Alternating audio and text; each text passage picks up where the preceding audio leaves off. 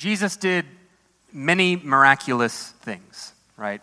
Things that, that inspire us, things that stretch our imaginations, things that, that challenge the way that we view our world. But there was one miracle that, that Jesus routinely performed. And aside from the resurrection itself, I, I don't think anything could have been more world changing. I don't think anything could have contributed more to the success of his ministry. And, and I don't think anything could have contributed more to the inbreaking and the establishment of the kingdom of God. What is this great miracle? It was that Jesus ate and drank with sinners. Jesus feasted with precisely the wrong kind of people. He shared a table with social outcasts. Uh, let's think about that. Okay, the, the king of creation, the second person of the Holy Trinity, the Word of the Father, the Lord of life, put on flesh and was born of a woman, not in order to hold a revival at NRG but to spend hour after ordinary hour at table with the poor and the lame and the blind and tax collectors and sinners. Perhaps you wouldn't call that a miracle. I, I know I'm stretching the definition a bit. But you have to admit, sharing your table with social outcasts is a strange practice that will still, without fail, draw the attention of so called respectable and responsible people.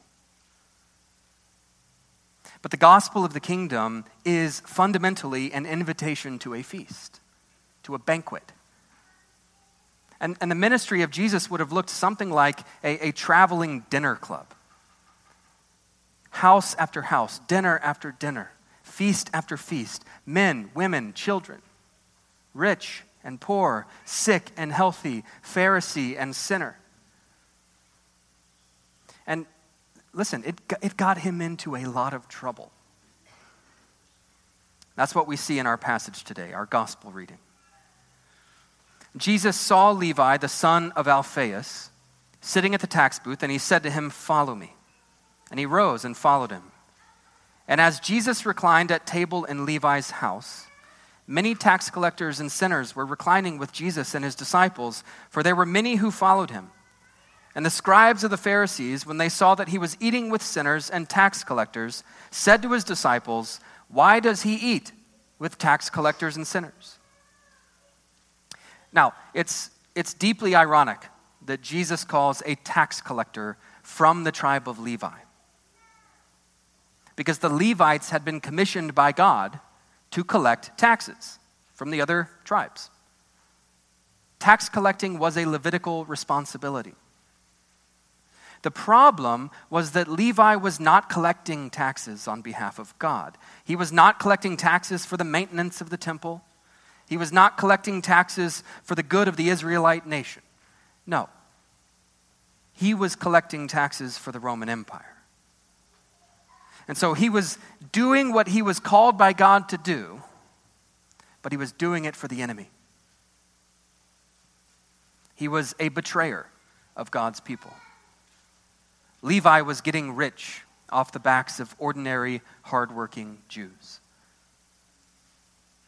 Jesus was not supposed to be eating with such a person.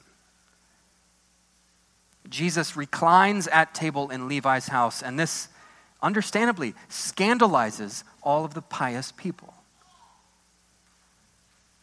But think about it. Levi had probably come to accept that everyone hated him. He may have even hated himself. He had to sit there in that booth day after day, bearing the anger and the resentment of his community, his friends and family. And, and while it's true that he probably did choose that job, you, can imagine the long term impact of bearing all of that anger and resentment. It's not hard to imagine the loneliness and the shame he must have felt.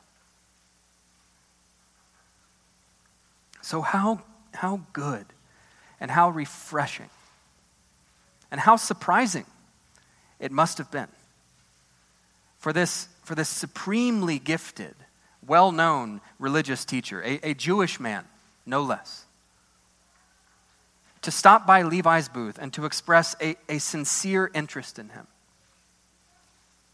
to treat him like an actual human being to see something good in him, to, to accept him, to forgive him, to, to call him, to feast with him, to receive his hospitality, to get to know his friends. I think that's miraculous.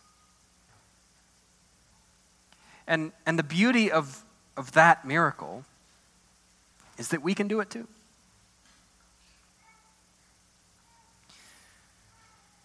On Ash Wednesday, today, we take a moment to, to remember and to consider some very bad news. And the bad news is that we are sinners, we are dust and ash, and we will soon die. So on Ash Wednesday, Jesus' love for Levi is especially good news. There's good news baked into the bad news tonight. Yes, we are sinners, but Jesus loves sinners. Yes, we are sinners, but Jesus loves to feast with sinners. Yes, we are, we are sick and we are dying, but Jesus is the great physician. Those who are well have no need of a physician, but those who are sick. Jesus came not to call the righteous, but sinners. Jesus has not come to call the righteous, but the ashen faced, the outcast, the traitor, the deeply unwell. Jesus has come to call you and me, not as we will be, but as we are right now. Jesus has come for those who have the humility to acknowledge their own sickness and sin and shortcoming. That is why we're here tonight. To acknowledge our need and then to encounter a God who welcomes us anyway. Jesus is still willing to jeopardize his reputation by sharing a table with us. Jesus is still willing to get himself into trouble so that you and I and our neighbors and the entire world can know something of his welcome. And so, for the next 40 days, I challenge you to let that challenge you. Though you are a sinner, you get to feast with Jesus. Though you are spiritually sick, you get to feast with Jesus. Though you are made of dust, you get to feast with Jesus. So, who gets to feast with you? Who is at your table?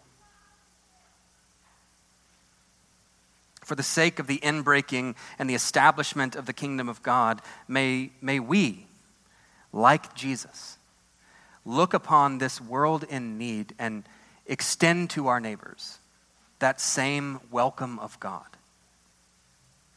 until it gets us into trouble. In the name of the Father, the Son, and the Holy Spirit. Amen.